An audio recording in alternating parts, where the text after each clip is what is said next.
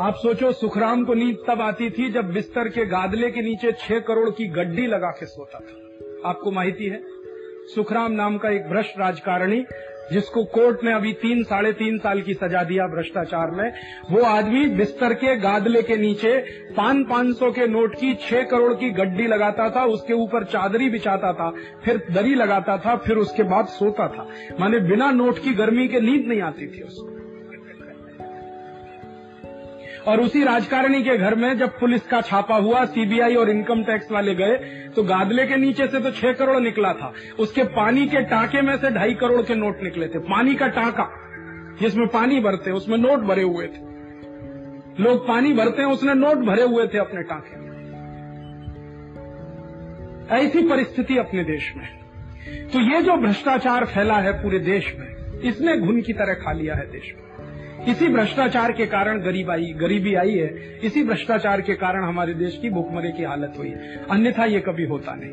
लेकिन मुझे दुख इस बात का भी है कि ये जो भ्रष्टाचारी नेता इतना सारा घूस लेते हैं, रिश्वत लेते हैं, पैसा बनाते हैं, बीमारी लग गई है, हाय पैसा हाय पैसा, लेकिन वो कभी भोग नहीं पाते उस पैसे देखिए, मैं आपको एक बहुत गहरी बात कहना चाहता हूँ। हो सकता है आपके जीवन में कभी काम आए, हमेशा याद रखना। ये बहुत गहरी आध्यात्मिक बात कह रहा हूँ आपसे। जीवन में जो पैसा होता है ना, उसकी तीन गति होती है। पैसे की हमेशा तीन गति होती है। चौथी कोई गति नहीं होती। पहली गति ये होती है कि या तो आपके पैसे को चोर चुरा ले जाएगा, डकैत डकैती में ले जाएगा, घर में आग लग सकती है, कुछ भी हो सकता है। इनकम टैक्स का छापा पड़ सकता है, सेल्स टैक्स की रेड हो सकती है, सारा पैसा उसमें चला जाएगा आपका। एक तो गति ये है। दूसरी गति ये है पैसे की कि आप उसको जितना भोगना है, भोग लो। लेकिन भोगने की एक सीमा होती है, उससे ज़्यादा भोग नहीं सकते हैं आप। भोगने की एक मैक्सिमम लिमिट है। कितना भोगेंगे आप? एक दिवस में मान लो आप दस जोड़ी कापड़ बदलते हो। बीस जोड़ी बदल लो, लेकिन सौ जोड़ी नहीं बदल सकते। एक दिवस में आप एक जोड़े जूते पहनकर फेंक सकते हो, लेकिन दस जोड़े नहीं कर सकते। एक दिवस में एक कार वापर सकते हो, लेकिन सौ कार एक दिवस में नहीं वापर सकते आप। एक दिवस में एक कमरे में सो सकते हो, एक बेड पर, लेकिन एक साथ सौ बेड पर नहीं सो सकते हो आप। भोगने की एक लिमिट है। कितना खा सकते हो? लिमिट है। तो भोगने की तो लिमिट है, लेकिन पैसे की गति आप जरा समझ लो। पहली गति पैसे की है कि वो डूबेगा। चाहे तो चोर ले जाएगा, चाहे तो डकैत ले जाएगा, चाहे तो कोई इनकम टैक्स सेल्स टैक्स वाले ले जाएँगे, या तो कुछ और तरीके से जाएगा। दूसरी गति है कि आप उसको भोग लो और तीसरी और एक आखिरी गति है जो सदगति है कि आप उसको दान कर लो। चौथी कोई गति होती नहीं पैसे की। या तो पैसे को दान कर लो, या तो उसको भोग लो, नहीं तो वो डूबने वाला है। दुर्भाग्य से नेताओं के साथ ये जो नियम अगर लागू किया जाए तो वो भोगने का तो है, लेकिन मैंने कहा एक लिमिट है, उससे ज़्यादा भोग नहीं सकते। और लिमिट के बाहर भोगेंगे तो एड्स जैसी खतरनाक बीमारी होने का संभावना रहती है। तो भोग लो भाई, जितना भोग सकते हो। दान करना किसी नेता को आता नहीं है। वो हमेशा लेना जानता है देना जानता नहीं। नेता वही होता है जो हमेशा लेता है, देता कभी कुछ नहीं। नेताओं को तो मैंने ऐसा देखा है कि जेब से निकाल के चाय भी नहीं पीते। अरे भाई, जरा चाय पिला दे। मेरी गाड़ी में डीजल डलवा दे, मेरी गाड़ी में पेट्रोल लगवा दे।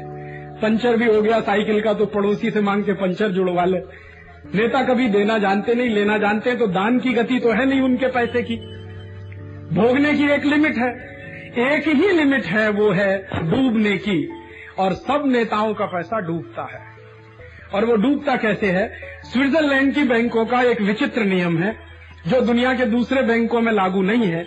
वहाँ की बैंकों का नियम है कि जो पैसा जमा करता है, वही निकाल सकता है। जमा करने वाला मरा तो पैसा डूब जाता है। तो नेता पैसा बनाते हैं, लेकिन स्विट्जरलैंड की बैंकों में डुबाते हैं। और वो डूबता है। और आप जरा ध्यान दो तो पिछले चार पाँच वर्षों में जितने नेताओं की मृत्यु के बारे में आप याद करो, कर लो, सबके स्विस बैंक अकाउंट थे पिछले पाँच बरस में जितने नेताओं की कल्पना करो जो मर गए, कोई हवाई जहाज़ में मर गया, प्लेन क्रैश हो गया, किसी के प्लेन में आग लग गई तो कोई प्लेन ज़मीन पे गिर के मर गया तो किसी को किसी ने मार डाला कुछ कुछ हो गया, किसी को गोली से उड़ा दिया, किसी ने वो फूलन देवी जैसे हुआ करती थी। आप कल्पना करो हिंदुस्तान में पिछले पाँच साल में जितने भी नेता मरे, सबके स्विस बैंक अकाउंट हिंदुस्तान के उपराष्ट्रपति को छोड़कर। कृष्णकांत जी, जिनकी अभी थोड़े दिन पहले मृत्यु हुई, उनको छोड़कर जितने नेताओं की कल्पना करो, सबके स्विस बैंक अकाउंट। तो बनाए तो थे स्विस बैंक अकाउंट, लेकिन समय आया, जब भोगने का, या भोगने की एक लिमिट थी तो मर गए। भगवान ने बुला लिया कि आ जाओ, बहुत बना लिया पैसा, अब तुमने हमारे पास आ जाओ। एक दिवस में आपको एक सच्ची घटना बताता हूँ। दक्षिण भारत में मद्रास का एक बड़ा नेता मरा, एक साल पहले की घटना। मैं नाम नहीं लेता क्योंकि हिंदुस्तान में मरे हुए का नाम लेके भूलने की परंपरा नहीं है। तो उसके बेटे का मुझे फ़ोन आया, राजीव भाई, मेरे पिताजी का मृत्यु हो गई। हम लोग एक कंडोलेंस मीटिंग कर रहे हैं, मद्रास में आप आएँगे। मैंने कहा, भाई, मैं नहीं आ सकता। कहने लगा, क्यों? मैंने कहा, मैं झूठ नहीं बोल सकता वहाँ के तो उसने कहा, इसमें झूठ बोलना क्या? मेरे पिताजी मरे हैं कंडोलेंस मीटिंग है। बहुत सारे लोग बोलेंगे, आप वो भी बोल दीजिए इसमें झूठ क्या बोलना? मैंने कहा, भाई, झूठ ये बोलना पड़ेगा। मुझे आकर इतना तो कहना ही पड़ेगा कि भगवान उनकी आत्मा को शांति प्रदान करे। इतना तो बोलना ही पड़ेगा। क्योंकि इतनी तो कर्टसी थी कर्ज कर्टसी है ही कर्टसी है ही। बिना कर्टसी के तो मैं नहीं मानता। और इतनी कर्टसी में इतना तो बोलना ही पड़ेगा कि भगवान उनकी आत्मा को शांति दे। और मैं जानता हूँ कि उनकी आत्मा इस समय स्विट्जरलैंड पे भटक रही है। क्योंकि जो अकाउंट उन्होंने जमा किया था, उसको भोग पाए नहीं है तो आत्मा तो वहाँ भटकती है। और मैं कहूँगा कि भगवान उनकी आत्मा को शांति दे, शांति मिलेगी कैसे? इसलिए मैं झूठ बोलने के लिए नहीं आ सकता। तुम तुम्हारे रीत से कर लो अपना कार्यक्रम। मज़ाक के बहाने में आपको जो गंभीर बात कहना चाहता हूँ, वो ये कि नेता पैसा तो बनाते हैं और पैसा बनाना बहुत आसान है भ्रष्टाचार करके, लेकिन उसका सद इस्तेमाल करना वो जीवन में सबसे मुश्किल काम है जो बहुत कम लोगों को आता है। और वो कर पाते नहीं है, पैसा बनाते जाते हैं, स्विस बैंक में डूबता जाता है। हिंदुस्तान के बहुत सारे नेताओं का पैसा स्विस बैंक में डूबा हुआ है। कैसे कैसे नेताओं का पैसा स्विस बैंक में डूबा, अभी मैं पिछले आठ दस वर्षों से इस विषय पर थोड़ा रिसर्च कर रहा हूँ। रिसर्च करते करते कुछ मज़ेदार जानकारियाँ मिल रही हैं। एक जानकारी अभी थोड़े दिन पहले मुझे मिली महाराष्ट्र के एक मुख्यमंत्री के बारे में। महाराष्ट्र के एक मुख्यमंत्री जिनकी मौत हो चुकी है, बहुत ज़्यादा भ्रष्टाचारी माना जाता था उनको। उनके साथ क्या दुर्घटना हुई वो मैं बताता हूँ, जो डॉक्यूमेंट्स अभी मेरे पास आए हैं। वो मुख्यमंत्री हुआ करते थे, उनके एक अर्थ मंत्री हुआ करते थे नाणा मंत्री। अब ए और बी नाम समझ लो, मैं नाम नहीं लेना चाहता। तो मुख्यमंत्री बहुत भ्रष्टाचारी, अर्थमंत्री सवा भ्रष्टाचारी। दोनों इकट्ठे हो गए, चोर चोर मौतेरे भाई, सरकार बना लिया, खूब पैसा लूटना शुरू किया। अब पैसा लूट लूट के लूट लूट के इकट्ठा किया। अब हुआ क्या कि दोनों ने एक तरीके से पैसा बनाया तो दोनों की दोस्ती थी तो दोनों ने कहा, भाई चलो मिलके अकाउंट खोल दो स्विस बैंक में। तो वो गए दोनों के दोनों और स्विस बैंक में अकाउंट ओपन किया। अब उन्होंने स्विस बैंक के साथ एक एग्रीमेंट किया था कि हम दो पार्टनर हैं। हम में से कोई भी एक पैसा जमा करेगा और हम में से कोई भी एक विड्रॉ करेगा। ऐसा एक एग्रीमेंट उन्होंने किया। स्विस बैंक वालों ने कहा, ठीक है, आप हमारा सर्विस चार्ज देते रहिए, हम आपसे एग्रीमेंट कर सकते हैं। तो सर्विस चार्ज देके इन्होंने एग्रीमेंट कर लिया। अब होता क्या था कि कभी एक जाता था, वो पैसा जमा करके आता था, कभी दूसरा जाता था, वो निकाल के आता था। ऐसे चलने लगा। एक दिवस क्या हुआ, सरकार गिर गई तो मुख्यमंत्री भी पद से निकल गए और वित्त मंत्री भी निकल गए। तो वित्त मंत्री ने थोड़ी चालाकी किया। अर्थमंत्री ने चालाकी क्या किया कि बिना मुख्यमंत्री को बनाए वो स्विट्जरलैंड चला गया। सारा पैसा विड्रॉ करके अपने नाम से निकालकर सिंगापुर के बैंक में ले जाकर डिपॉजिट कर दिया। अब क्या हुआ? मुख्यमंत्री को एक दिन याद आया कि स्विस बैंक में बहुत अकाउंट है अपना। तो इन्होंने कहा वो अकाउंट विड्रॉ करना है। तो ये गए स्विट्जरलैंड। तब तक वो एक्स चीफ मिनिस्टर हो चुके थे। भूतपूर्व मुख्यमंत्री हो चुके थे। तो पहुँच गए वहाँ। अब स्विट्जरलैंड में पता चला कि अकाउंट तो ज़ीरो है। क्योंकि अर्थ मंत्री पहले ही सब निकाल ले गया और सिंगापुर के बैंक में रख दिया उसने। तो इन्होंने फिर डिटेक्टिव्स लगाए, जासूस लगाए और खोज करवाना शुरू किया कि कहाँ गया, हमारा पैसा कौन ले गया उसको। तो पता चला कि वो तो सिंगापुर बैंक में ट्रांसफ़र हुआ तो ये सिंगापुर गए।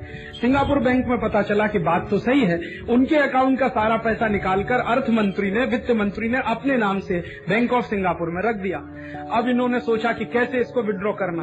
तो उसी में मगजमारी करने लगे। ब्लड प्रेशर हाई हो गया, उतर रहे थे बैंक की सीढ़ियों से तो सीढ़ियों से उतरने में तकलीफ़ आई तो फिर लिफ्ट में चले गए। लिफ्ट में पाँव रखते ही उनकी डेथ हुई और लिफ्ट जब खोली गई तो एक्स चीफ मिनिस्टर महाराष्ट्र की डेड बॉडी उसमें से निकली। और उनकी डेड बॉडी फिर मुंबई लाई गई, फिर उसका क्रीमेशन किया गया। एक पक्ष जिसके वो हुआ करते थे, जिसका नाम था कांग्रेस। कांग्रेस के नेताओं ने उस बात को भरसक दबाने की कोशिश की, लेकिन आप जानते हो, ऐसी बातें छुपती नहीं और दबती भी नहीं। सिंगापुर के अखबारों में खूब बड़े बड़े अक्षरों में छप गया कि भारत के महाराष्ट्र के एक्स चीफ मिनिस्टर की लिफ्ट में मौत हो गई। अब लिफ्ट में मौत हुई तो पहुँच गए पत्रकार। उस बैंक में कैसे हुई, क्या हुआ? तो बैंक के स्टाफ वालों ने बता दिया, जी, वो ऐसे ऐसे आए थे। उनका अकाउंट चेक करने। पता चला कि उनका पैसा किसी दूसरे के नाम पर है। ब्लड प्रेशर हाई हो गया हार्ट अटैक आ गया, मर गए। ऐसे ऐसे हमारे देश में मुख्यमंत्री हुए हैं, ऐसे ऐसे, पता नहीं कौन कौन हुए हैं इस देश में। तो पैसा खूब बना रहे हैं, लूट रहे हैं लिमिटलेस बिना लिमिट के लूट हो रही है इस देश में। और वो ले जा ले जाके स्विस बैंक में रख रहे हैं। लेकिन मैं जो कह रहा हूँ कि वो भोग भी नहीं पा रहे हैं, लेकिन देश के भी काम नहीं आ रहा है। वो सारा पैसा वहाँ डूबा हुआ पड़ा है। हमारे देश में लूट दो तरह से होती है। एक ऑफिशियल, एक अनऑफिशियल। भ्रष्टाचार भी दो है, एक ऑफिशियल है, एक अनऑफिशियल। ऑफिशियल भ्रष्टाचार क्या होता है? जब सामने से समझ बूझकर आपकी जेब से पैसा निकाला जाता है। और अनऑफिशियल क्या होता है? जब ज़बरदस्ती आपसे निकाला जाता है। समझ बूझकर आपकी जेब से जो पैसा निकाला जाता है सरकार के द्वारा, ये कहकर कि हम भारत का विकास करेंगे और वास्तव में भारत का विकास नहीं होता, उससे नेताओं का विकास होता है। आप में से बहुत कम लोग शायद जानते हैं कि हर साल आप भारत सरकार को टैक्स के रूप में साढ़े पाँच हज़ार रुपये देते हैं।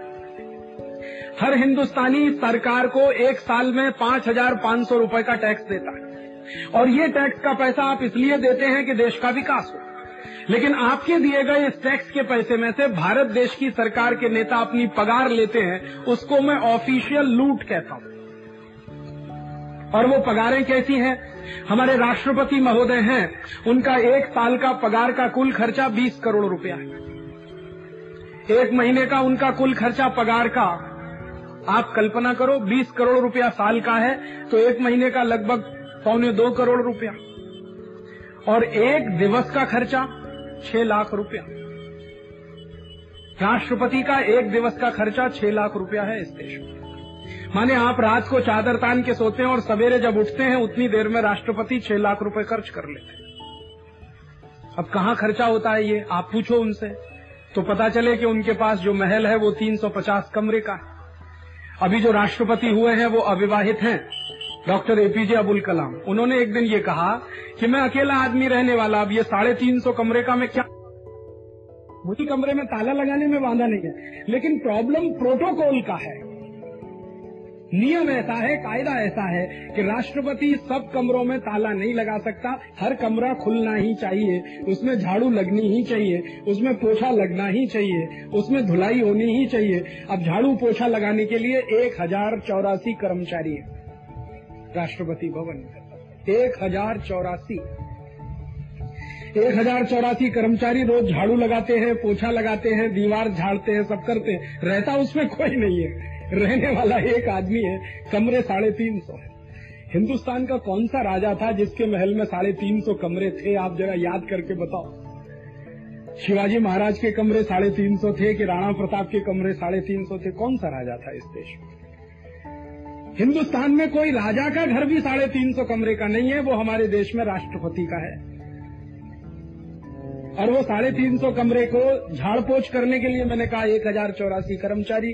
फिर उनके घर में एक बागीचा है जिसको मुगल गार्डन के उस मुगल गार्डन में घास खोदने और घास लगाने के लिए 800 माली एट हंड्रेड नर्स फिर उनके पास एक ट्रेन है राष्ट्रपति के पास। आपसे शायद ही कोई जानता होगा, इसलिए ये कह रहा हूँ। के पास एक ट्रेन है अठारह डिब्बे की, अठारह कोच की हंड्रेड परसेंट एयर कंडीशन लेकिन कभी चलती नहीं है, खड़ी रहती है तैयार। चलती कभी नहीं है, क्योंकि राष्ट्रपति कभी बैठते नहीं है उसमें ट्रेन कभी चलती नहीं है। एक बार मैंने ये सुझाव दिया था राष्ट्रपति के एक एसीपी को कि ये ट्रेन फालतू में खड़ी रहती है, इसको चला दो। दिल्ली से अहमदाबाद चला दो, या दिल्ली से मुंबई चला दो, या दिल्ली से बेंगलुरु चला दो, कुछ किराया आएगा तो ट्रेन का खर्चा तो निकल आएगा। जब राष्ट्रपति को जाना है तो उस दिन नहीं चलाना, बस इतना ही है। उनका नहीं, ये चल नहीं सकती, ये ऐसे ही खड़ी रहेगी। राष्ट्रपति जब भी बैठेंगे, तब ये चलेगी। नहीं तो ऐसे ही खड़ी रहेगी। अब मैंने पूछा, भाई, ये खड़ी रहेगी तो कुछ तो खर्चा है। हाँ उन्होंने कहा, खर्चा तो बहुत है इसका। क्योंकि जब खड़ी रहती है तो इस स्थिति में खड़ी रहती है कि अभी राष्ट्रपति बैठे उन ट्रेन चल दे। अब इस कंडीशन में खड़ी है तो एसी भी चालू है, पंखे भी चालू है लाइट भी उसकी चालू है, सब कुछ उसमें ऑन रहता है। बिजली जलती रहती है, खर्चा होता रहता है। उसकी देखभाल करने के लिए कर्मचारियों को पगार मिलती रहती है। तो मैंने उसका हिसाब पूछा था कि ये ट्रेन के खड़े होने का खर्चा कितना चलने का नहीं, खड़े होने का।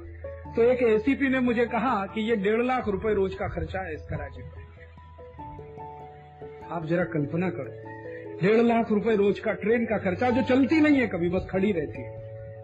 और क्यों नहीं चलती? क्योंकि प्रोटोकॉल है, राष्ट्रपति बैठेंगे तभी चलेगी। ऐसा दुनिया में शायद ही किसी देश में राष्ट्रपति देखा होगा आपने।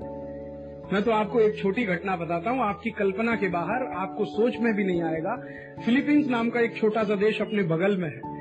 आपको माहिती है, फिलीपींस का राष्ट्रपति सवेरे सात बजे से दस बजे तक खेत पे काम करता है और दस बजे आकर अपने ऑफ़िस में काम करता है। शाम को पाँच बजे फिर खेत में जाके काम करता है। रात भर खेत में काम करता है फिर सवेरे ऑफ़िस में आके काम करता और ये अकेले फिलीपींस की कहानी नहीं है, दुनिया के कई देश के राष्ट्रपति यही करते हैं। सिर्फ़ फिलीपींस एक देश नहीं है। पचास से ज़्यादा दुनिया में ऐसे देश हैं, जहाँ का राष्ट्रपति या प्रधानमंत्री अपनी जीविका चलाने के लिए या तो खेत में काम करता है, या कहीं किसी फैक्ट्री में काम करता है, या किसी व्यापार के काम पे लगा हुआ है, या तो किसी मजदूरी के काम पे लगा हुआ है। लेकिन वो उतनी देर जब अपनी मजदूरी करता है, राष्ट्रपति नहीं होता, और जब मजदूरी करके भवन में आता है तो राष्ट्रपति होता है। एक साधारण आदमी की तरह से रहता है। ये हिंदुस्तान अकेला ऐसा देश है जहाँ का राष्ट्रपति कुछ कर नहीं सकता। ये नियम है हमारे यहाँ। और ये नियम अंग्रेज़ों का बनाया हुआ है, क्योंकि अंग्रेज़ों को वॉयसराय यहाँ रखना होता था, और जो अंग्रेज़ों का वॉयसराय होता था, वही आज हमारे यहाँ राष्ट्रपति है। तो राष्ट्रपति है, उसका खर्चा, फिर उपराष्ट्रपति है, उसका खर्चा, फिर उसके नीचे पंत प्रधान, बड़ा प्रधान, उनका खर्चा, फिर उनके साथ चौरासी प्रधान, उनका खर्चा। इन सबका कुल खर्चा बरस का साढ़े तीन सौ करोड़ रुपए का फिर ये जो चौरासी प्रधान और बड़ा प्रधान मिलकर हर बरस प्रदेश यात्रा करते हैं। आप जानते हैं कि प्रदेश यात्रा किस लिए होती है? कुछ प्रदेश यात्रा तो दोस्ती बढ़ाने के लिए होती है, लेकिन उससे ज़्यादा प्रदेश यात्रा ब्लड प्रेशर चेक कराने के लिए होती है। बीपी बढ़ गया, इसलिए चलो चेक कराने के लिए। किसी को जुकाम हो गया है तो चलो दवा लेने के लिए लंदन। कोई लंदन जाता है, कोई हॉपकिंस में जाता है तो कोई कहीं जाता है, कोई कहीं जाता है। इन्हीं नेताओं को मैं देखता हूँ, जब तक कुर्सी पे नहीं होते तो किसी फटीचर डॉक्टर के यहाँ भी नहीं जाते। लेकिन जैसे ही कुर्सी पे बैठते हैं, मंत्री हो जाते हैं तो सीधे अमरीका से नीचे बात नहीं करते। ब्लड प्रेशर बढ़ जाएगा तो अमरीका जाएँगे चेक कराने। हिंदुस्तान में इस समय दुर्भाग्य ऐसा है कि पाँच भूतपूर्व प्रधानमंत्री जीवित हैं। और पाँचों बीमार हैं। एक भी उनमें से स्वस्थ नहीं है। एक ऐसा है कि उसकी दोनों किडनी फेल हो गई है बीपी सिंह दूसरे नरसिम्हा राव, उनका दिल काम नहीं करता। तीसरे चंद्रशेखर, उनको हाई बीपी की शिकायत है। पाँचों के पाँचों बीमार है। इंद्र कुमार गुजराल को ठीक से दिखाई नहीं देता। कहीं पे निगाहें, कहीं पे निशाना, उनकी अगर आँख दोनों आप देखो इंद्र कुमार गुजराल की तो उनको आँख से ठीक से दिखाई नहीं देता। बड़े बड़े विचित्र विचित्र प्रधानमंत्री हमारे देश में। पता नहीं कहाँ कहाँ से चिड़ियाघर में से निकाल निकाल के इनको बिठा दिया जाता है। तो ऐसे भूतपूर्व प्रधानमंत्री हैं। अब सब बीमार हैं। बीमार हैं तो जाते हैं प्रदेश। और एक प्रदेश यात्रा करें तो ढाई तीन करोड़ का खर्चा। एक दिन, थोड़े दिन पहले मैंने भारत सरकार की संसद में, भारत सरकार के एक भूतपूर्व प्रधानमंत्री वीपी सिंह के बारे में एक छोटा प्रश्न करवाया। एक संसद सभ्य को कहा कि जरा आप पूछो वीपी सिंह का साल का इलाज का खर्चा कितना है? तो सरकार का जवाब आया कि उनका साल का इलाज का खर्चा करीब साढ़े चार से पाँच करोड़ रुपए हो जाता है। क्या इलाज करते हैं? उनकी किडनी फेल हो गई है। तो क्या करते हैं? लंदन जाते हैं डायलिसिस के लिए। तो डायलिसिस तो दिल्ली में भी हो सकता है। दिल्ली में एक बहुत बड़ा हॉस्पिटल है, जिसका नाम है all India institute of medical sciences वहाँ पर बहुत अच्छी सुविधा है। आप जाओ, दुनिया के कोई भी अच्छे से अच्छे हॉस्पिटल में जो सुविधा है, वो दिल्ली के ऑल इंडिया इंस्टीट्यूट में है। अमेरिका के हॉस्पिटल्स में जितनी सुविधाएँ वो दिल्ली के ऑल इंडिया इंस्टीट्यूट में है। मुंबई में बहुत अच्छे हॉस्पिटल्स हैं। लीलावती हॉस्पिटल चले जाओ ब्रीच कैंडी में चले जाओ, कहीं भी चले जाओ। लेकिन नहीं, वो लंदन ही जाते हैं डायलिसिस कराने के लिए। और जब वो लंदन जाते हैं तो परिवार सहित जाते हैं। उनका परिवार फाइव स्टार होटल में ठहलता है। वो भी फाइव स्टार होटल में ठहलते हैं। डॉक्टर की फ़ीस अलग जाती है। दवाई का खर्च अलग जाता है। फाइव स्टार होटल का खर्चा अलग जाता है। हिंदुस्तान के जनता के खून पसीने की कमाई पर तागड़ भिन्ना करने की आदत पड़ गई है नेताओं को। अगर उनको अपनी जेब से खर्चा करना होता, कभी लंदन नहीं जाते। हो सकता है इलाहाबाद के पास के किसी गाँव के डॉक्टर से इलाज करा लेते, क्योंकि बीपी सिंह इलाहाबाद के रहने वाले। लेकिन भूतपूर्व प्रधानमंत्री हो गए, इसलिए इलाज उनका लंदन में ही हो सकता पता नहीं ये कहाँ से नियम है, कहाँ से कायदे बन गए हैं इस देश में। भूतपूर्व प्रधानमंत्री हो या वर्तमान प्रधानमंत्री, सबका इलाज प्रदेश में होगा। हॉस्पिटल में यहाँ हिंदुस्तान में कराएँगे तो डॉक्टर प्रदेश से आएगा। डॉक्टर ही प्रदेश से नहीं आएगा, इंस्ट्रूमेंट भी प्रदेश से आएँगे। इनको आदत पड़ गई है। अगर अपनी मेहनत की, अपनी कमाई का पैसा खर्च करना होता तो दांत से दबा दबा कर चवन्नी खर्च किया जाता है। क्योंकि दूसरे के पैसे पर अपने को हरामखोरी करने की आदत है, इसलिए ये सब होता है इस देश। और जनता हमारी इतनी भोली भाली इतनी सीधी सादी कभी हमारे देश की जनता ये प्रश्न नहीं पूछती किसी संसद सभ्य से या किसी देश के बड़ा प्रधान से कि हमने तुमको प्रधानमंत्री बनाया हम तुमको बजट बनाने के लिए खून पसीने की कमाई में से टैक्स का पैसा दे रहे हैं। ये टैक्स का पैसा हम देश के विकास के लिए दे रहे हैं, न कि तुम्हारे बर्बादी के लिए। कभी जनता पूछती नहीं इस देश की। और चूँकि जनता पूछती नहीं है, इसलिए इनको आदत पड़ गई है। जब मन में आया, जहाँ मन में आया, विदेश यात्रा किया, जैसे मन में आया, वैसे खर्च किया। एक बरस 2001 का सिर्फ़ 2001 का एक बरस का, भारत सरकार के मंत्रियों का विदेश यात्रा का खर्चा लास्ट ईयर का 2000 करोड़ रुपए हुआ। 2000 करोड़ रुपया। और उनमें से पिचासी टका यात्रा ऐसी थी जिनको होने की कोई ज़रूरत नहीं थी। कोई ज़रूरत नहीं थी कि वो विदेश यात्रा की जाए। लेकिन 2000 करोड़ रुपया पानी में डाल दिया, खड्डे में डाल दिया या आग लगा दिया इन लोगों ने। इनको दर्द नहीं है दिल में। जब मन में आया, विदेश चल दिए, जब मन में आया, चल अभी आप देखते जाओ, एक हफ़्ता बीतने के बाद हिंदुस्तान के आधे से ज़्यादा मंत्री आपको अमेरिका में दिखाई देंगे। अभी देखना, एक हफ़्ते के अंदर। प्रधानमंत्री अमेरिका में, गृह मंत्री अमेरिका में, वाइस प्राइम मिनिस्टर अमेरिका में, विदेश मंत्री अमेरिका में, सबके सब अमेरिका में। एक विदेश मंत्री हमने इसी काम के लिए रखा हुआ है कि जब भी प्रदेश जाना हो तो विदेश मंत्री का काम है। लेकिन सबको अब विदेश जाने की आदत है। छोटे छोटे काम, उद्घाटन करने के लिए भारत का कोई मेला फ्रांस में हो रहा है तो उसके उद्घाटन के लिए प्रदेश जा रहे हैं। या भारत की कहीं कोई दुकान खुल रही है अमेरिका में तो उसके उद्घाटन के लिए प्रदेश जा रहे हैं। बहाने बहाने ऐसे निकालते हैं प्रदेश यात्रा के। आपकी कल्पना के बाहर। अभी थोड़े दिन पहले संसद में एक दिन बहस हो रही थी कि हमारे मंत्रियों की जो प्रदेश यात्रा है और सांसदों की जो प्रदेश यात्रा है, इसका जो खर्चा है, ये खर्चा लगातार बढ़ रहा है। तो संसद में एक दिन बहस हो रही थी। तो उस बहस में पुराना कच्चा चिट्ठा खोला जा रहा था। तो कैसी कैसी यात्राएँ हुई? एक बार हिंदुस्तान की संसद के त्रेपन संसद सभ्यों ने अमरीका की यात्रा की। इसलिए कि भारत के राजकारण में हिंदी का प्रयोग कैसे बढ़ाया जाए, इसके लिए त्रेपन सांसद अमरीका चले गए। अब अमरीका से सीख के आएँगे कि भारत के राजकारण में हिंदी का प्रयोग कैसे बढ़ाया जाए महाराष्ट्र के एक बार 25 से ज़्यादा धारासभ्य सिंगापुर की यात्रा पर गए, किस लिए? महाराष्ट्र में ट्रैफ़िक सिग्नल की व्यवस्था को कैसे दुरुस्त बनाया जाए? मैं इस समय महाराष्ट्र में रहता हूँ, वर्धा नाम के गाँव में। लगभग साढ़े तीन, चार साल पहले मेरे गाँव में एक दुर्घटना हो गई वर्धा में। तीन किसान भूख से मर गए। और किसान ही भूख से मरता है। नेता कभी नहीं मरते। ज़्यादा खा के मर जाए ऐसे नेताओं की लिस्ट मेरे पास है। भूख से मरा ऐसा मैं नहीं जानता किसी नेता। और ज़्यादा खा के मरना माने डायबिटीज़ से मरना। डायबिटीज़ से मरना माने ज़्यादा खा के मरना। ज़रूरत से ज़्यादा खाएँगे तभी तो डायबिटीज़ होगा। नहीं तो कैसे हो जाने वाला? तो ज़्यादा खा के मरे वो तो नेता है और भूख से मरे वो किसान। तीन किसान भूख से मर गए। महाराष्ट्र के मुख्यमंत्री ने ऐलान किया कि इन तीनों किसानों की जो विधवाएँ हैं, उनको एक एक लाख रुपए अनुदान राशि दी जाएगी। अर्थ इसका यह है कि जब तक तीनों जीवित थे तो उनको खाने को रोटी नहीं मिली। अब वो मर गए तो उनकी विधवाओं को एक एक लाख रुपए अनुदान मिलेगा। ठीक है भाई।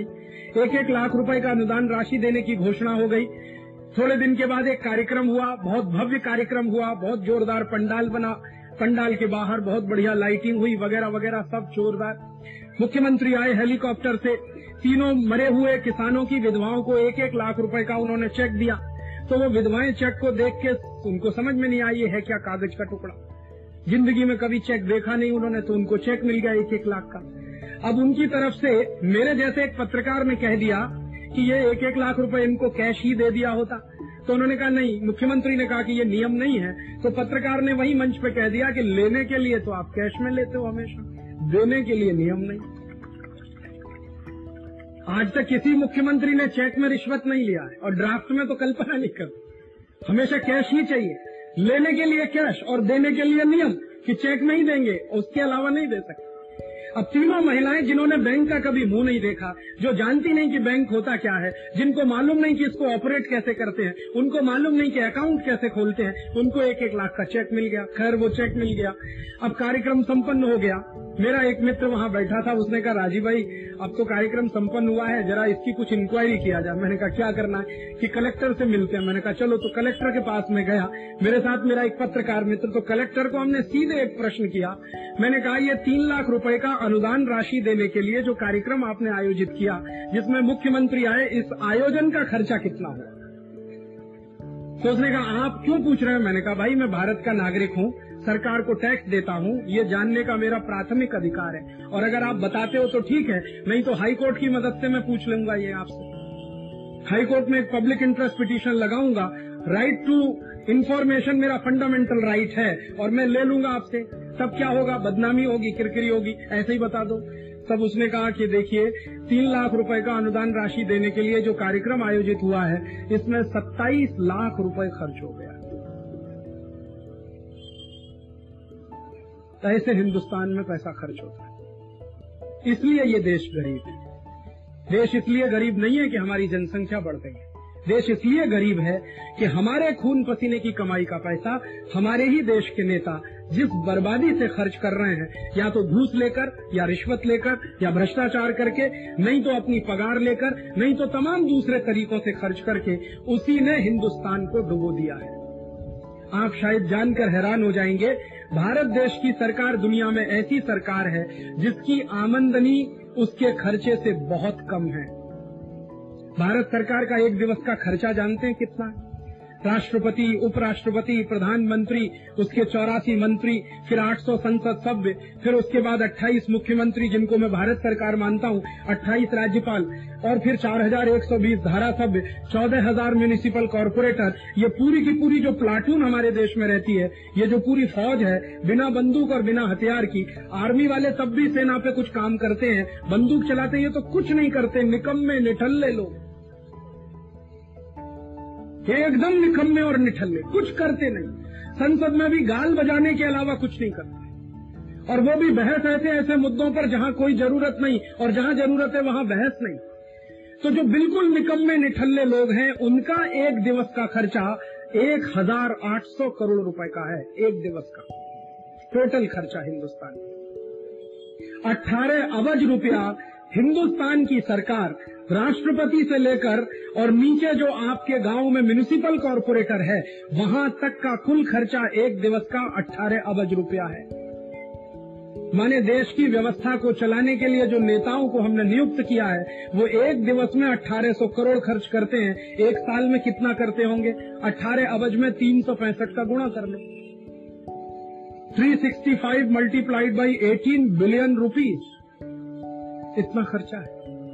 और ये खर्चा कौन देता है? आप देते हो, मैं देता हूँ। आप कल्पना करो कि हिंदुस्तान की व्यवस्था चलाने का खर्च वैसा ही हो जैसे फिलीपींस में है। मैंने आपसे कहा कि फिलीपींस का राष्ट्रपति सवेरे सात बजे से दस बजे तक खेत पे काम करता है, अपनी जीविका के लिए खुद कमाता है, दस बजे ऑफ़िस में आके बैठता है, पाँच बजे तक राष्ट्रपति होता है, शाम को पाँच बजे जाकर फिर खेत पे काम करता है, फिर अपनी जीविका चलाता है। अगर यही कायदा, यही नियम हिंदुस्तान में हो तो? कि हर एक नेता को अपनी जीविका चलाने के लिए मेहनत करनी पड़ेगी और नहीं कर सकता तो उसको ज़रूरत नहीं है नेता बनने की। हम तो नहीं कहने जा रहे हैं कि आप नेता बनिए हमारे। और हिंदुस्तान की बड़ी विचित्र व्यवस्था है कि इस देश में जिस आदमी को आप किसी स्कूल में पटा वाला नहीं बना सकते, क्योंकि उसके पास चार क्लास पास का सर्टिफिकेट नहीं है, उसको आप मुख्यमंत्री बना सकते हैं गुजरात का। उसको आप हिंदुस्तान का फाइनेंस मिनिस्टर बना सकते हैं। उसको हिंदुस्तान का प्रधानमंत्री भी बना सकते राष्ट्रपति भी बना सकते माने जिस आदमी में स्कूल के पटावाला होने की लायकियत नहीं है, वो हिंदुस्तान का राष्ट्रपति हो सकता है। बड़ा विचित्र देश है। जो आदमी कहीं दुकान नहीं चला सकता, जिसने ज़िंदगी में कभी व्यापार नहीं किया, उसको आप व्यापार मंत्री बना सकते हैं। जिसको फाइनेंस का एबीसीडी नहीं आता, उसको फाइनेंस मिनिस्टर बना सकते हैं। जिसको कुछ नहीं आता, उसको चीफ मिनिस्टर या प्राइम मिनिस्टर बना सकते हैं। बड़ा विचित्र देश है दूसरों से हम बात करेंगे कि गुणवत्ता को देखना चाहिए क्वालिटी को देखना चाहिए। मैं लोगों से जब चर्चा करता हूँ कि स्वदेशी वस्तु को वापरो तो कहते हैं, स्वदेशी वस्तु में क्वालिटी नहीं है। इन नेताओं में कौन सी क्वालिटी है जिनको आप सिर पे बिठा के रखते हैं? आप बताओ, किसी एक में कोई क्वालिटी है? कौन सी ऐसी क्वालिटी है इनमें, जिनको आप सिर पर बिठा के रखे हुए हैं, जिनके लिए अट्ठारह अबज रुपया रोज का आप अपने खून पसीने की कमाई में से खर्च कर रहे हैं? इतना सारा पैसा जो हम प्रशासन व्यवस्था पे खर्च करते हैं, अगर यही पैसा गरीबों पे खर्च करना हम शुरू करें, बेकारों की फौज पर खर्च करना शुरू करें, हिंदुस्तान की गरीबी बेकारी का प्रश्न पाँच बरस में से मिट सकता। है मतलब क्या है? मैं कहना यह चाहता हूँ कि हिंदुस्तान का ये जो राजतंत्र है, या जिसको आप डेमोक्रेसी कहते हैं, ये गरीबी और बेकारी की जड़ है, ना कि हमारी जनसंख्या गरीबी और बेकारी की जड़ जनसंख्या को दोष मत दीजिए, लोगों को दोष मत दीजिए। व्यवस्था खराब है हमारी, लोग खराब नहीं है हमारे देश में। लोग तो इतने अच्छे हैं, शायद ही दुनिया में कोई देश में मिले। इतने अच्छे लोग इस देश में, कभी भी टैक्स बढ़ जाए क्यों नहीं करते। कभी भी बिजली का भाव बढ़ जाए क्यों नहीं करते। कभी भी रोड टैक्स बढ़ गया क्यों नहीं करते। और रोड टैक्स ऊपर से देते हैं और टोल टैक्स और देते हैं। बड़ा विचित्र है ये देश। मुंबई से आओ, अहमदाबाद तक। तो रास्ते भर में कितनी जगह आपको टोल देना पड़ेगा, वो तो है ही। और रोड टैक्स और देना, वो है अलग से।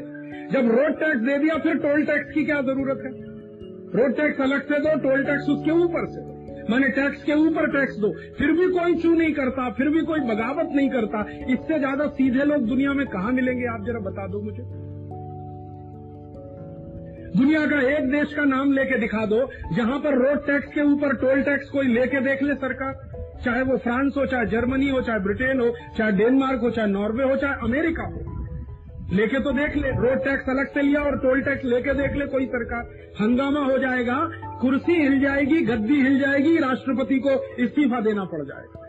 लेकिन ये हिंदुस्तान की ही प्रजा है कि टैक्स पे टैक्स लगाते जाओ लगाते जाओ लगाते जाओ। चाहे व्यापारी हो, चाहे उद्योगपति, चाहे साधारण किसान हो, चाहे मजदूर, हर एक आदमी टैक्स देता जाता है, देता जाता है, देता जाता है। बस ये मान लेता है कि हमारी किस्मत ऐसी है। हमको भगवान ने ऐसा ही कर दिया, हमको भगवान ने वैसा कर दिया। इतना सीधा साधा आदमी जो नेताओं को दोष नहीं देता, किस्मत को दोष देके चुपचाप बैठा रहता। अपनी गरीबी का कारण भी अपनी किस्मत को मानता।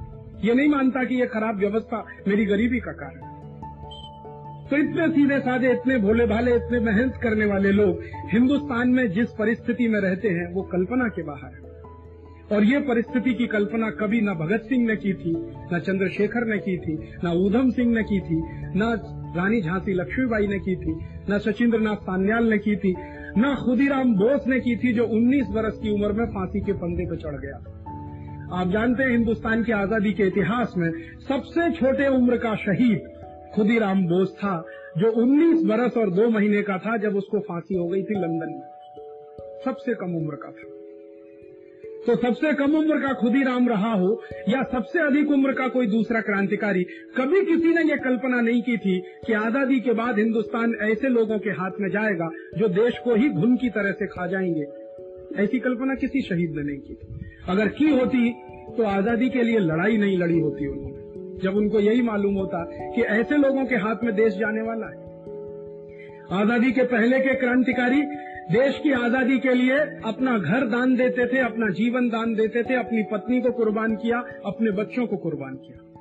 और आज़ादी के बाद के ये नेता अपना घर भरने के लिए, अपना परिवार भरने के लिए देश को दांव पर लगा सकते हैं, देश की असमत को दांव पर लगा सकते हैं, देश के स्वाभिमान से सौदा कर सकते हैं देश के आत्मसम्मान को भी बेच सकते हैं। तो कितना बड़ा फ़र्क है 1947 से पहले के भारत में और 1947 के बाद के भारत में? इसलिए मैं कई बार तो लोगों से कहता हूँ कि आज़ादी आई है, लेकिन वो कहीं खजूर में अटक गई गिरी ज़रूर, लेकिन खजूर में अटक गई। हम तक नहीं पहुँची आज़ादी हमने कहा देखी? हम तो वही भ्रष्टाचारी भारत देख रहे हैं जो अंग्रेज़ों के जमाने में था। मेरे पास 1930 के कुछ दस्तावेज़ हैं।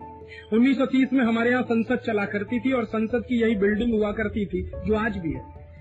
1930 के दस्तावेज़ हैं, जिसमें भारत सरकार ने बजट पेश किया। भारत सरकार माने अंग्रेज़ों की सरकार। तो अंग्रेज़ों का वायसराय बजट पेश कर रहा है 1930 की घटना बता रहा हूँ आपको। 27 फरवरी 1930 का दिन। संसद में बजट पेश किया जा रहा है। तो बजट क्या है, वो आपको बताता हूँ।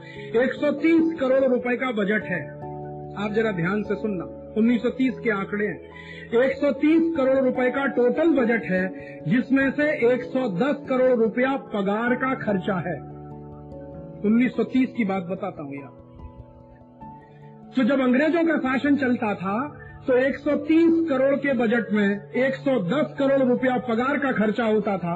अब काले अंग्रेज़ों का शासन चलता है, आप देख लो। साढ़े तीन लाख करोड़ के बजट में या तीन लाख अस्सी हज़ार करोड़ के बजट में अस्सी टका खर्चा पगार या विदेशी कर्जे के ब्याज का खर्चा। कोई फ़र्क नहीं है। आज़ादी के पहले के भारत में और आज़ादी के बाद के भारत में। आज़ादी के पहले भी बजट का पैसा विकास पे खर्च नहीं हुआ कभी भी। आज़ादी के बाद भी नहीं हो रहा है। पगार का ही खर्च सबसे बड़ा खर्च है। और जो व्यवस्था अपने पगार पे ही अपनी आमदनी खर्च कर ले, वो व्यवस्था बहुत दिन चलती नहीं है, वो टूट जाती है, डूब जाती है। वैसे ही हिंदुस्तान की व्यवस्था टूट रही है और डूब रही है।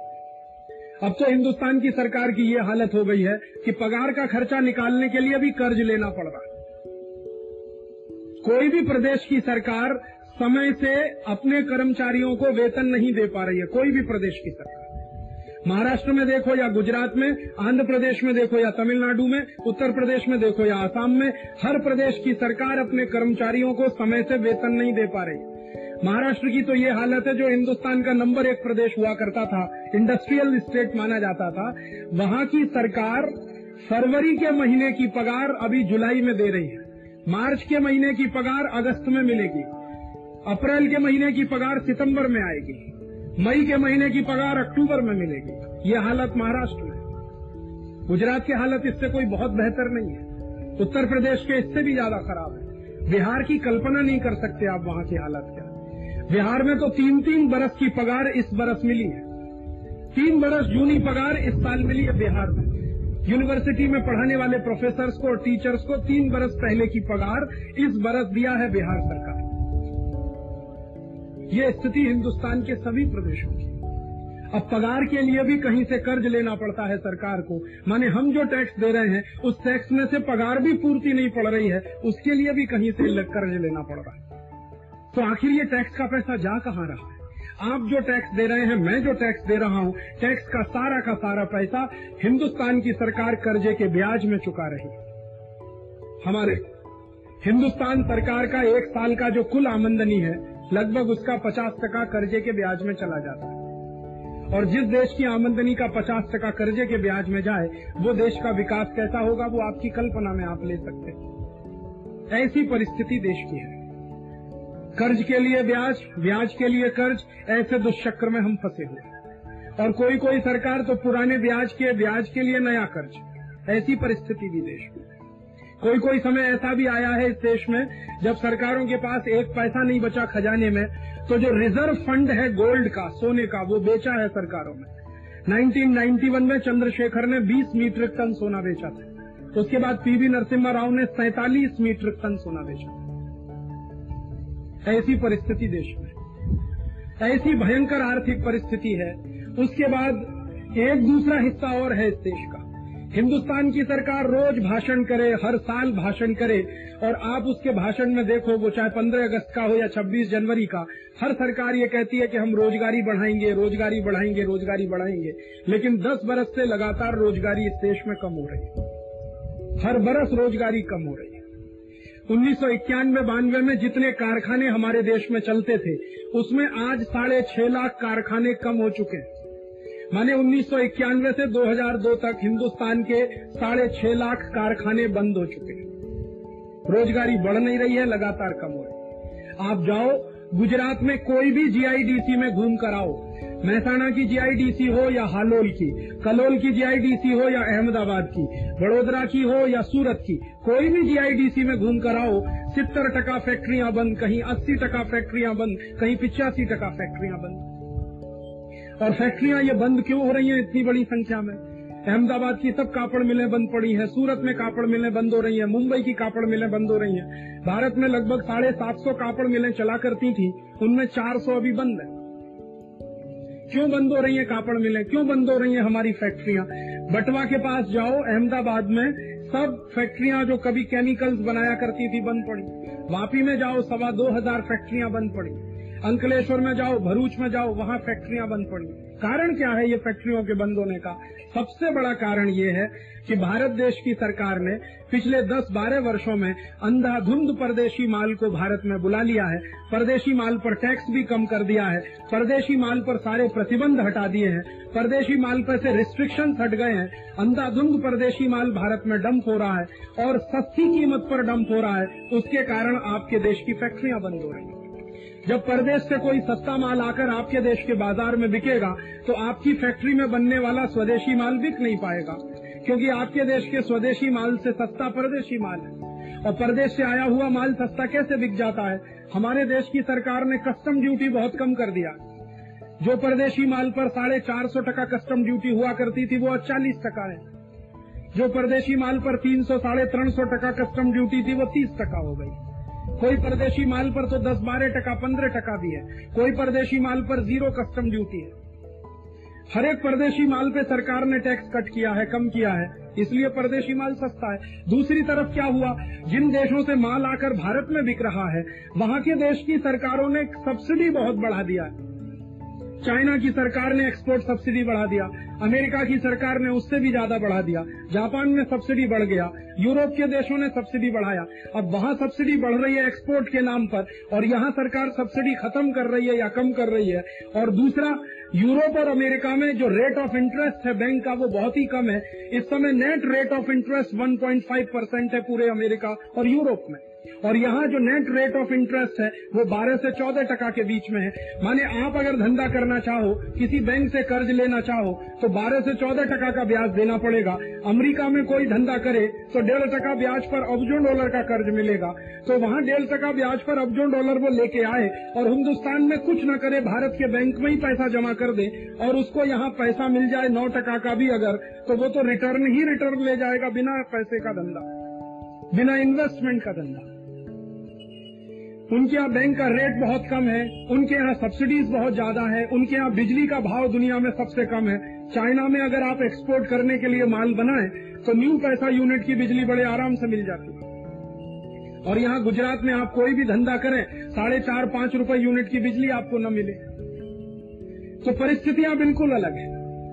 और हमारे देश में हमारे नेता हमको क्या बोलते हैं? कंपटीशन करो चाइना के साथ। कंपटीशन हमेशा लेवल प्लेइंग फ़ील्ड पे हुआ करता है। कंपटीशन वहाँ नहीं होता कि एक देश में न्यू पैसा यूनिट की बिजली है और दूसरे देश में पाँच रुपए यूनिट की बिजली है, कहाँ से कंपटीशन करेंगे? एक देश में डेढ़ टका रेट ऑफ़ इंटरेस्ट है, दूसरे देश में बारह टका रेट ऑफ़ इंटरेस्ट है, कैसे कंपटीशन करेंगे? तो कंपटीशन तो हो नहीं रहा तो उनका अंधाधुंध सस्ते से सस्ता माल आके डंप हो रहा है। हिंदुस्तान की फैक्ट्रियाँ बंद हो रही हैं। और फैक्ट्रियाँ बंद हो रही हैं तो मजदूर बेकार हो रहे हैं। मजदूर बेकार हो रहे हैं तो बेकारी बढ़ रही है। बेकारी बढ़ रही है तो परचेजिंग कैपेसिटी कम हो रही है। परचेजिंग कैपेसिटी कम हो रही है तो डिमांड कम हो रही है। डिमांड कम हो रही है तो मंदी आ रही है। भयंकर मंदी में फंसा हुआ है पूरा देश। अमेरिका में मंदी इसलिए है कि वहाँ कंजम्पशन की एक लिमिट है, वो पूरी हो चुकी है। इससे ज़्यादा कंजम्पशन हो नहीं सकता। हमारे यहाँ कंजम्पशन की लिमिट थोड़ी पूरी हुई। हमारे यहाँ जो लोग कंज्यूम कर रहे थे, उनकी परचेजिंग कैपेसिटी गिर गई है। जो लोग बाज़ार में माल खरीदने की ताकत रखते थे, उनकी जेब में पैसा नहीं है, क्योंकि बेकारी इतनी बड़ी है पिछले दस वर्ष में। इसलिए मंदी आई है और इस मंदी में लाखों करोड़ों रुपया लोगों का डूब गया। और एक और मंदी का बहुत बड़ा कारण हमारे देश में है, वो है शेयर बाज़ार। आप जानते हैं कि दुनिया में ये सबसे खतरनाक चीज़ है, जिसको शेयर बाज़ार कहते हैं। ये शेयर बाज़ार इतनी खतरनाक चीज़ है, लाखों करोड़ों रुपया ये डकार जाता है, पता ही नहीं चलता इसमें। और शेयर बाज़ार में डूबा हुआ कोई भी पैसा कभी किसी प्रोडक्टिव काम में आता नहीं। लोग शेयर खरीदते हैं, ये कल्पना करके कि किसी दिन हम करोड़पति हो जाएँगे, लेकिन लोगों को जानकारी नहीं है कि वो एक मिनट में ही रोडपति भी हो सकते हैं। अमेरिका की बड़ी बड़ी कंपनियाँ जिनके बारे में सारे दुनिया के लोग कहते थे, जैसे वर्ल्ड कॉम वर्ल्ड कॉम के बारे में सारी दुनिया में बोलकर ढोल पीट पीट के कहा जाता था, देखो, कैसी कंपनी है, आज शेयर पाँच हज़ार डॉलर, फिर उसके भी आगे, फिर उसके भी आगे। एक दिन क्या हुआ, वर्ल्ड कॉम का बबल बस्ट हो गया, पूरा पैसा डूब गया। और वर्ल्ड कॉम के चक्कर में हिंदुस्तान के भी कई उद्योगपति डूब गए, जिनका पैसा वर्ल्ड कॉम में लगा हुआ आज वर्ल्ड कॉम का नाम लेने वाला दुनिया में नहीं। अमरीका की बड़ी बड़ी कंपनियाँ डूब रही हैं। उनका शेयर मार्केट का इंडेक्स इतना तेज़ी से गिर रहा है जितना पचास साल में कभी गिरा नहीं उनके देश में। अमेरिका के करोड़पति रोडपति हो रहे हैं। कई हिंदुस्तानी जो अमेरिका में एक बरस पहले तक करोड़पति हुआ करते थे, वो आज वो सड़क पर खड़े किसी होटल में बैरे की नौकरी कर रहे हैं। कई डिपार्टमेंटल स्टोर में पैकिंग का काम कर रहे हैं। ऐसे हालात हो गए हिंदुस्तानियों के, जो अमेरिका में रहते शेयर बाज़ार कभी भरोसे की चीज़ नहीं है। लेकिन उसी में सबसे ज़्यादा पैसा लगाया जाता है।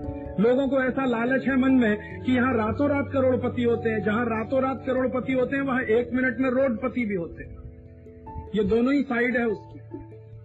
और आप जानते हैं कि शेयर बाज़ार का इन्वेस्टमेंट कभी भी किसी देश में ना तो उत्पादन बढ़ाता है, न रोजगारी लाता है, न किसी देश के ग्रोथ रेट को बढ़ाता है। शेयर बाज़ार का सारा का सारा इन्वेस्टमेंट जो होता है, एक सट्टे की तरह से होता है, एक जुए की तरह से होता है, जिसका देश की अर्थव्यवस्था में एक टका भी कंट्रीब्यूशन नहीं होता। वही हमारे देश में हुआ। लाखों करोड़ों रुपया खून पसीने की कमाई का शेयर बाज़ार में लोगों का डूबा है। इसने भी मंदी को और बढ़ाया। अब लोग कहते हैं कि राजू भाई, भयंकर मंदी है, आर्थिक स्थिति देश की बहुत खराब है। क्या करना चाहिए? कोई विकल्प है क्या?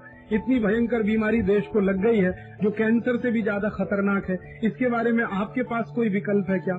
मैं लोगों से बहुत विनम्रता से कहता हूँ कि भाई लोग, दुनिया में ऐसी कोई बीमारी नहीं जिसका इलाज